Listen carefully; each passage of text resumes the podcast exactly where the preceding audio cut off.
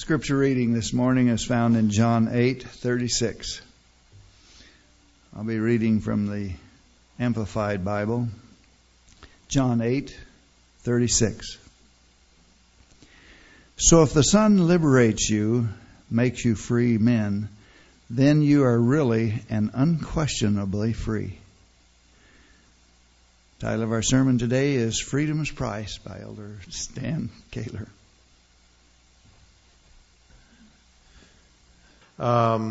I wanted to revisit 4th of July. I don't think we want to pass by 4th of July without thinking about what it meant. Now, it was last Sunday, if I remember right. And I remember Sunday night. We didn't even wait for the sun to go down. We were down in the backyard with our grandchildren. And they wanted to have fireworks. And my wife had bought $30 worth of fireworks. I was surprised she did that. And so we blew off all kinds of fireworks. The neighborhood blew off all kinds of fireworks, all that kind of stuff. And I'm afraid that children are going to come out of 4th of July thinking that that's what it's all about. It's fireworks. And then after it was all over with, before I leave that, you know what they like the most? What are those little things that you light and you... Sparklers. They love those. And so in our backyard, on our lawn, we only had two of our grandchildren with us, and each one had a sparkler, and they're dangerous. Those kids are dangerous with anything, but with sparklers they're twice as dangerous. And they just went around and around and around and giggling and laughing. You know, isn't it wonderful how children are? And their eyes were so sparkly, and they were just, they was just great. We were a little terrified that any minute we would be sparkled by their sparklers. But, and they always wanted to come over and bring their sparklers where the box was at, and I was holding the box with all the rest of the fireworks. By and large, it was a safe time, but, I'm thinking that, we tend to forget about freedom. And what I want to talk about today is freedom. Because I think, the freedom that we gained in our country has some huge overtones in the freedom that God is seeking to give us as well. And we need to be aware of what just freedom is all about. So I wanted to share with you and remind you of some of the things that our founding fathers had in their hearts as they made this step towards freedom. And listen to what, this is not pronounced stuff, you can find it on the internet, that's where I found it. How many of you actually get on the internet? Look at that. Wow. Some of the old folks get on the internet too. Quite impressive. My 87-year-old mother-in-law says she's going to buy a computer one of these days. I hope not. Anyway, I found out there was a site there that lists the Declaration of Independence, and here's what I learned on that website. 56 men signed that document, Declaration of Independence. And I'm going to tell you what it said about those 56 men. 5 signers were captured by the British as traitors, tortured before they died. They knew that was probably going to happen to many of them. 5 of them were tortured and died. 12 had their homes ransacked and burned as a result of signing that document and the steps that they took for freedom. They knew full well that was waiting them. 2 lost their sons who served in the Revolutionary Army. Another 2 sons were captured by the British. 9 fought and died from wounds or hardships that were started through the Revolutionary War. Now, each one of these men knew when they signed that document that would be the cost. And yet they signed that document. When they signed the document, they not only put their own lives in danger, they put the nation in danger, they put their families in danger. They pledged their lives, their fortunes, and their sacred honor. They had come from pretty secure lifestyles. Lawyers, businessmen, jurists, merchants, farmers, large plantation owners, men of wealth, and men of education. One Carter Braxton of Virginia. A wealthy planter and trader, he saw his ships swept from the sea by the British Navy. He had to sell his homes and properties in order to pay his debts. And Carter Braxton of Virginia died in rags. His freedom paid that price to him. Thomas McKean. He was hounded by the British and forced to move his family almost constantly just to be out of the reach of the British. He served in Congress without pay. His family was kept in hiding. His possessions were taken from him, and poverty was his reward. I'm not sure what they really had in mind, all the things they had in mind, but very few of those signers of the Declaration prospered as a result of signing that document. At least materially not prospering. Vandals, soldiers looted the property of Dillery, Hall, Clymer, Walton, Gwinnett, Hayward, Rutledge, and Middleton. At the Battle of Yorktown, Thomas Nelson, Jr., noted that the British General Cornwallis had taken over his home for his headquarters. His own home became the headquarters of the British. And he quietly urged, can you imagine this? He quietly urged General George Washington to open fire on his own home. You know, the home was destroyed. He died in bankruptcy. Francis Lewis had his home and his properties destroyed. The enemy jailed his wife, and she died within a few months. There's a lot of heartache here, isn't there? And sometimes freedom comes with a tremendous amount of heartache. John Hart was driven from his wife's bedside as she was dying. Their 13 children fled for their lives. His field, his grist mill were laid to waste. For more than a year he lived in forests and caves, returning home to find his wife dead and his children vanished. Think of the price of freedom. A few weeks later he died from exhaustion and a broken heart.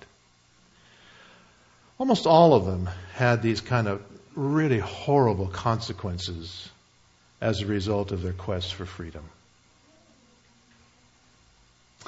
John Adams made this statement. Our Constitution was made only for a moral and religious people. Amen. Why would it be only for a moral and religious people? Because there's something inside of the human heart of a religious person that is put there by God that impels that individual to quest for the stars. Not just in the astronomy, but to quest after God. To reach far beyond what is normal, what is the possibilities. And God plants that in that great-grandchild. It's there. It's in every human heart. And so this issue of freedom comes as a result of responding to that drive that God puts in our hearts. Because we are made for God, aren't we? Fellowship with God, knowing God, God-like. We're made in His image. And to not quest after that high and lofty aspiration of oneness with God is a certain death to who we are, isn't it? And so the founding fathers, even though they weren't that religious, they understood this about what they were doing. In the document itself, the Declaration of Independence, it tells us why they did it, why they wrote the document and why they signed it. And here's what it says. We hold, you know this, don't you? We hold these truths to be self-evident. In other words, everybody attests to them. There's no debate. that all men are created equal. And by the way, in that day and age, were all people treated as though they were created equal? Not at all. That all men are created equal, that they are endowed by their Creator with certain unalienable rights. You dare not take these away or rob them from them. That among these are life, liberty, and the pursuit of happiness. The Founding Fathers believed that the government that they were being required to submit to was not granting them those freedoms that are so essential for life. And so they made this declaration. And whenever any form of government becomes destructive of these ends, it is the right of the people to alter or to abolish it and to institute a new government. My little children with the sparklers had no idea what they were celebrating. In fact, I was trying to just get them to not grab the fireworks out of the package, and they were deeply offended. And a celebration of freedom and considering what freedom is all about and what these Founding Fathers were willing to pay for it. They didn't have any idea. So after listing the specific provocations of the King of England, they said, with a firm reliance on the protection of divine providence, we mutually pledge to each other our lives, our fortunes, and our sacred honor. They knew that to do otherwise was a slow and painful, empty death. That freedom requires us to stretch, to expand, to grow. And whenever you don't have that, terrible calamities take place. Now, Paul, writing to the Greek world of his day, the Athens, he said, well, he spoke to them. And when he spoke to them, he said, God created us to seek Him. And they were profoundly affected by that. They knew that, everybody knows that.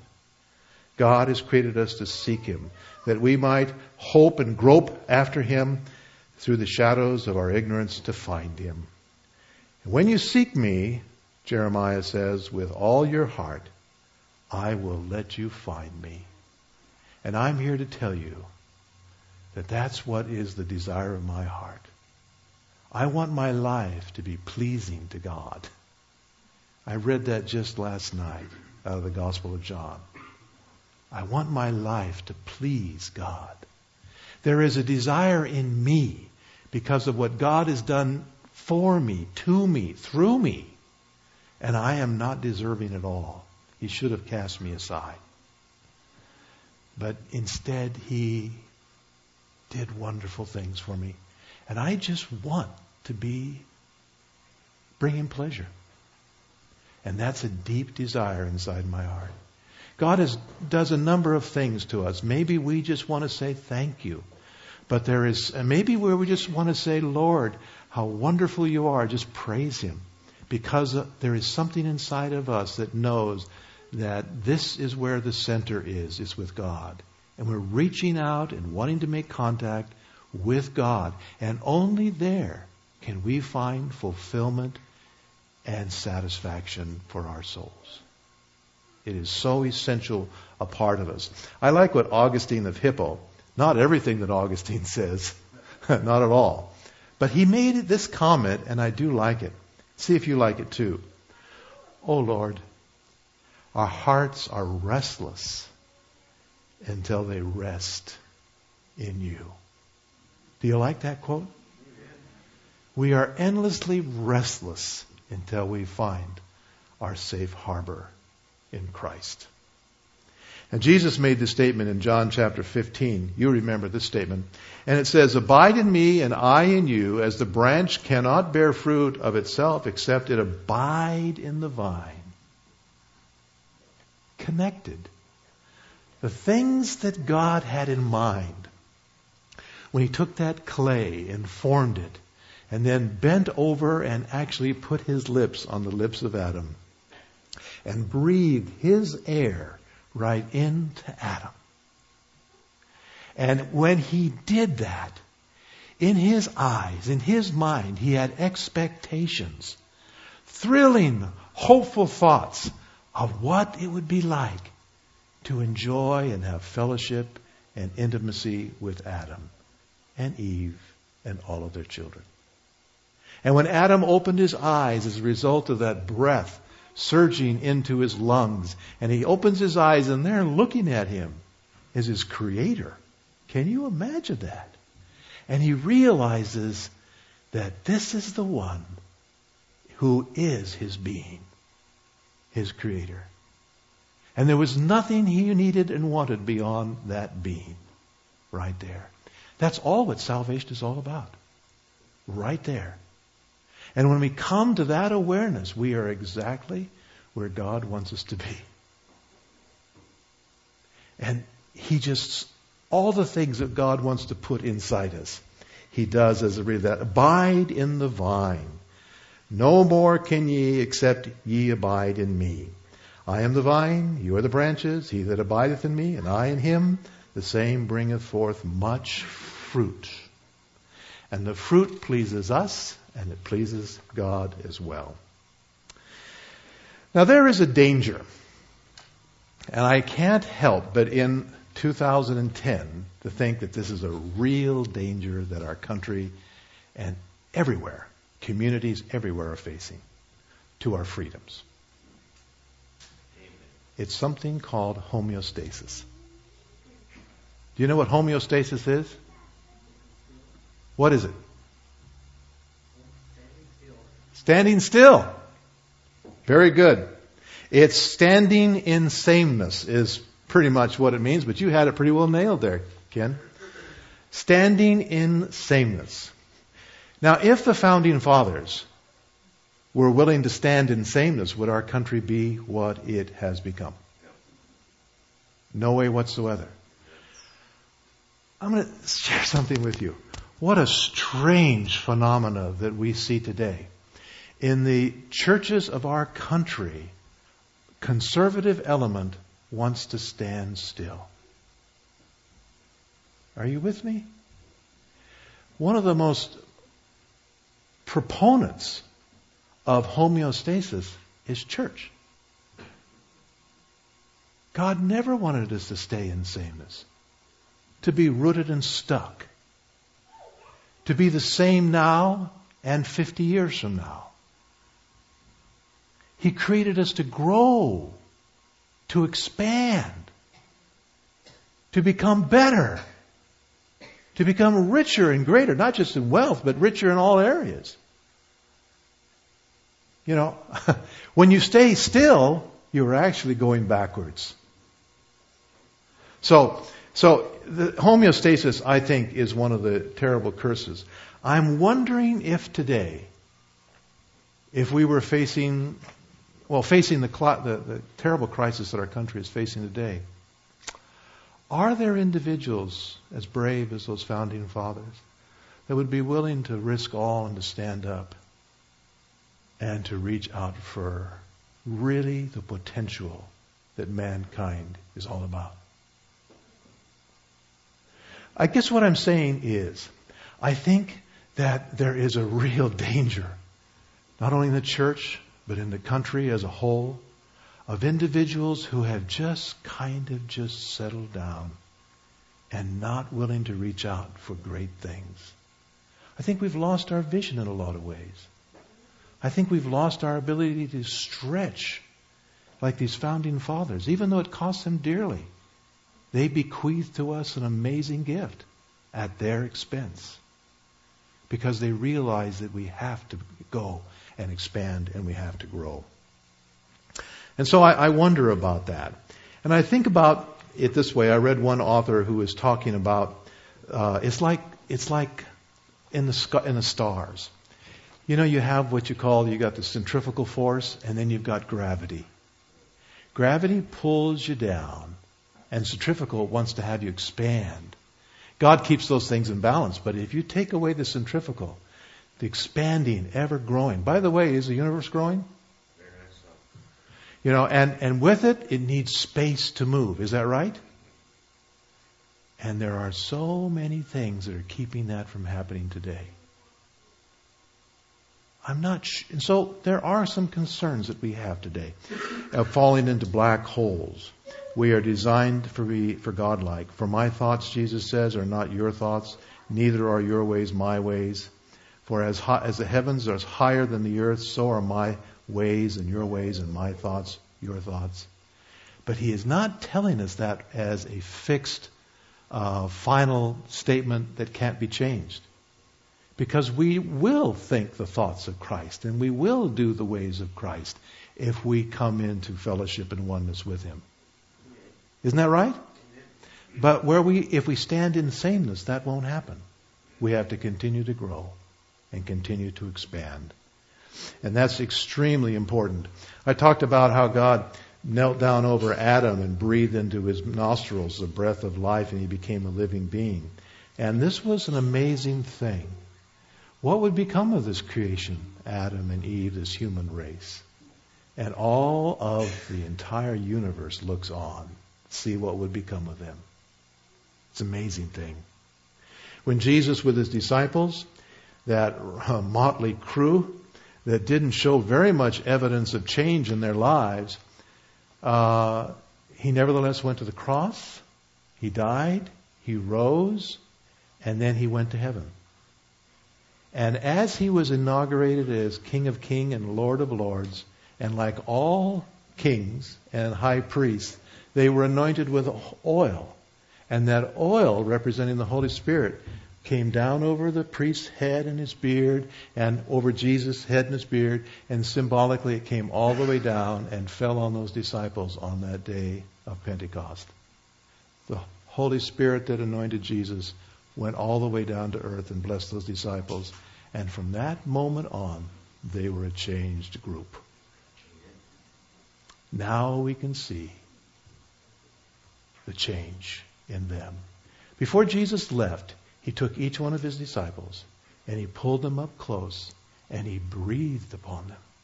And he said, "Receive ye the Holy Spirit." What I'm saying today is this. And I'm saying this to all of us.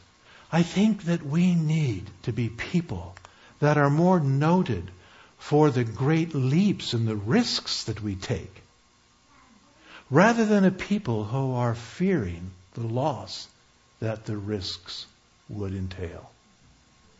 I think that change has happened. When our church was first founded, Seventh-day Adventist Church, and almost any church you could look at, the early founders, they actually gave everything, didn't they?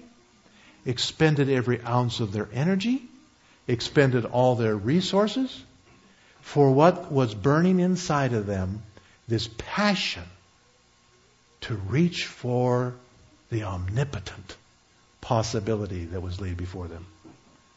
And I don't think the Lord's going to come back until that same spirit returns. And that means something different, maybe for each one of us, how we can possibly do that. But we need a generation before the Lord returns who are willing to go out and really claim freedom again. Freedom to be and to do and to become all that God has made it possible for us to be and do and become. Sometimes we throttle our imagination and our inspiration for the sake of efficiency. And I want to talk to you a little bit about that. I don't want to spend too much time on that. I have discovered in my own spiritual journey some changes taking place. Many times in my life, and probably most of my life, I have tried to become great out of my own. You know what I'm talking about? And so when I prepare a sermon, I prepare it. And then when I deliver it, I deliver it. And it's about as great as I can be. But if God inspires me, and I wait upon the Lord, and don't move until He moves and He instructs me, and I begin to trust that, then something greater than I could ever create is going to happen. And I think that maybe I'm not so unusual in the way this works, is that all of us have a tendency to go to this homeostasis and just do it ourselves. It's more efficient that way, we think. But it also guarantees that we stand still. What God wants is people that are willing to wait upon Him for the really inspirational thoughts, for the real challenges that God can bring to us. And then with a fire that comes directly out of heaven, lights up our soul, and go forth and do something absolutely astounding for the Lord. Not because it's astounding, but because we want to do great things for God. And God impels us to go forward and do that. So I have been thinking about this for some time and wondering, what is the church supposed to be? What should I do in a church? And I think I should model something different than I have. I think I should be out taking more risks for God. I should understand that we shouldn't be standing still. That's not a safe place to be. Conservative is not going to encourage freedom. It stifles it. We need to move out. Moses, chosen child, child that was born under a death penalty, hidden in the the rushes, and in a little boat that had been tarred around so it would float, is discovered, adopted into the princess's family, and prepared and educated to be the next pharaoh. One day, at 40 years of age, aware of his unique position, his unique opportunity. He got that from his parents. And he went to live in the palace, very much aware of his unique position and opportunities. He saw one of his own kinsmen being ill-treated. And so Moses, on his own, decided he would do a great thing.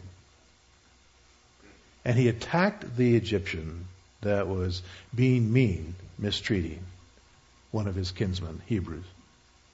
As a result of that, now what did he do? Operated on his power, on his wisdom, according to his efficiency and his potential. He was sentenced to death, and he had to escape from Egypt. 40 years go by. And during that time, Moses is guarding sheep. That's not a bad thing to do.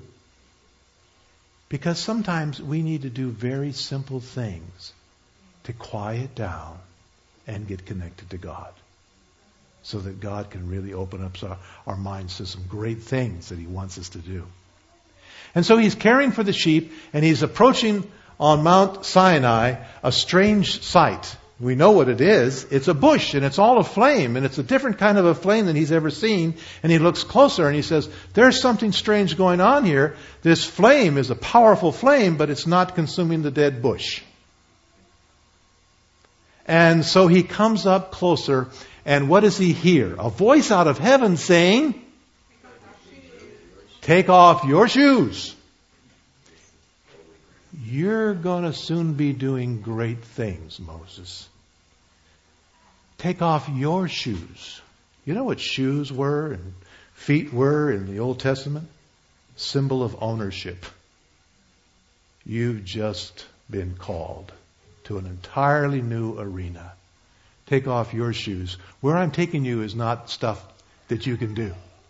I'm taking you into an arena that only all that you can do is going to be just trust me, because I'm going to do it all. And you've got to learn to do that. And Moses resisted. He wasn't comfortable with that. And not too many of us are. But God, mind every one of us, think about this. God is calling all of us to that place, I think, in the last days. And we are selling out. Take off our shoes and come up to holy ground. You are being called to be in such close union with divinity that the entire world will take note of this. And their mouths will just drop, and the world will become a different place. A man 40 years tending sheep in a very short time was standing in front of Pharaoh, still under a life sentence. And he conquers because it wasn't Moses anymore. He stepped up into that very special place, like our founding fathers did. Did Moses pay a price? Oh, he did. He had talks with God. These are horrible people you stuck me with. Well, you know, and God said the same thing to Moses. Moses, these are horrible people. Let me get rid of them, you know, and I'll make new people for you, you know. But God did great things to Moses, took him up on top of a mountain. And like no other person on the face of the planet at any time in history, Moses spoke to God how? God put his words right in Moses' mouth. And it was as though when Moses spoke, it was like God speaking. That's what God intended. And so suddenly Moses was liberated from all of the smallness and the simplicity of and the safety of his life. And he was ushered into a world that was so huge and so big. And he spent the last 40 years of his life daily. Can you imagine speaking to a rock? That's instead of hitting the rock, you should have speak to it. And water flows. 50 encampments, speak to a rock, water flows out of it. Can you imagine that? Can you imagine walking inside of the tabernacle and at nighttime there's a pillar of fire and at daytime there's a cloud and you're right in the very presence of God? Can you imagine that? God has called us and made us for some special beyond any of our imaginations. And we are so conservative in our thinking. We only think to the limit of what our imagination. We come up with all those excuses that Moses offered God about not being fit to do these kind of things. I think of the words of Jacob when he said, after that great dream, surely the Lord was in this place. And you remember the last words of that? And I did not know it. God has called us. Now, we talked about in our Sabbath school class, we've got great people that we are following. The great reformers like Martin Luther. We've got individuals that established this particular denomination and we know their stories. Unbelievable experiences. Common people. Ellen White. Oh Lord, I don't want to do that. I don't want to do that. And she kept resisting. I don't want to do that. And it was only when the Lord showed her that her garment was covered with all kinds of stains of the blood of all of those individuals that would lose their life because she refused. That was a shuddering experience for her. And that broke her down. But it wasn't enough. She still wasn't ready to go to do great things for the Lord. The Lord had to do one other thing. And He showed her this. Jesus looking at her with His... You know, what would it be like to see Jesus look at you? You know He loves you. I sometimes am willing to drive 4 hours just to see my wife look at me. I should send her a note to remind her that I want that kind of a look next time I come. It does that kind of a thing to us, doesn't it? But anyway, Jesus was looking at her and all the love in His expression, all of it This is the Creator and the creation, the bond there. And Jesus turned away from her and turned his back to her. And she realized that just killed her. That was just a horrible thing. Because what she was doing that to him, turning her back to him. And she understood. And she let go of all the caution, all the security, and all the safety, and began 70 years of non-stop, unbelievable service. What would it be like to do that? Unbelievable amount of letters, of writing to people and telling them the things that was wrong in their life and the changes they need to make. Letters from God through her. But what would it be like to be awoken up in your bed so many mornings of every week by an angel getting out of bed? To step up into this realm of out of the ordinary and going to the extraordinary. To realize what God has created for us and to move in that direction is what God is calling us to do. And when Moses came to the end of his life, he admonished the children of Israel, seek him with all your heart. When David was turning over the kingdom to his son Solomon, the words of counsel that he gave to his son, seek him with all your heart. When Jesus was leaving for heaven to his disciples, he said, seek him with all of your heart. All of your heart. Be still and know that I am God. God never asks us to operate in our own armor. He doesn't want us to do small things. It's not going to do it. Small things don't cut it. They just discourage us. He wants to take us into a level that's way beyond our imaginations. And don't think that I'm just talking about one or two here. I'm talking about all of us. And we need to think about this and go back home and pray about it and see what it is that God is calling us to do. How much he wants, big a step, how high we have to go in order to follow in the direction that he wants us to take. Those are the thoughts that came to me this year at 4th of July. I realized that what our founding fathers did has a strong message to us, and that we need to not take the safe course, but take great risks for the Lord. And great things will come of us. It may not be that our lives will come out safe and secure. We may not even have that nice house that we have spent so much of our hope investing in. We may not even have safety. We may not even have health. We may put our lives in serious jeopardy. But that's what we were created for. Father in heaven, serious thoughts today. And they should be thought in the privacy of our own minds as we go from this place. My prayer is that your Holy Spirit will adjudicate and apply these words to each one of us. Think about what we could do.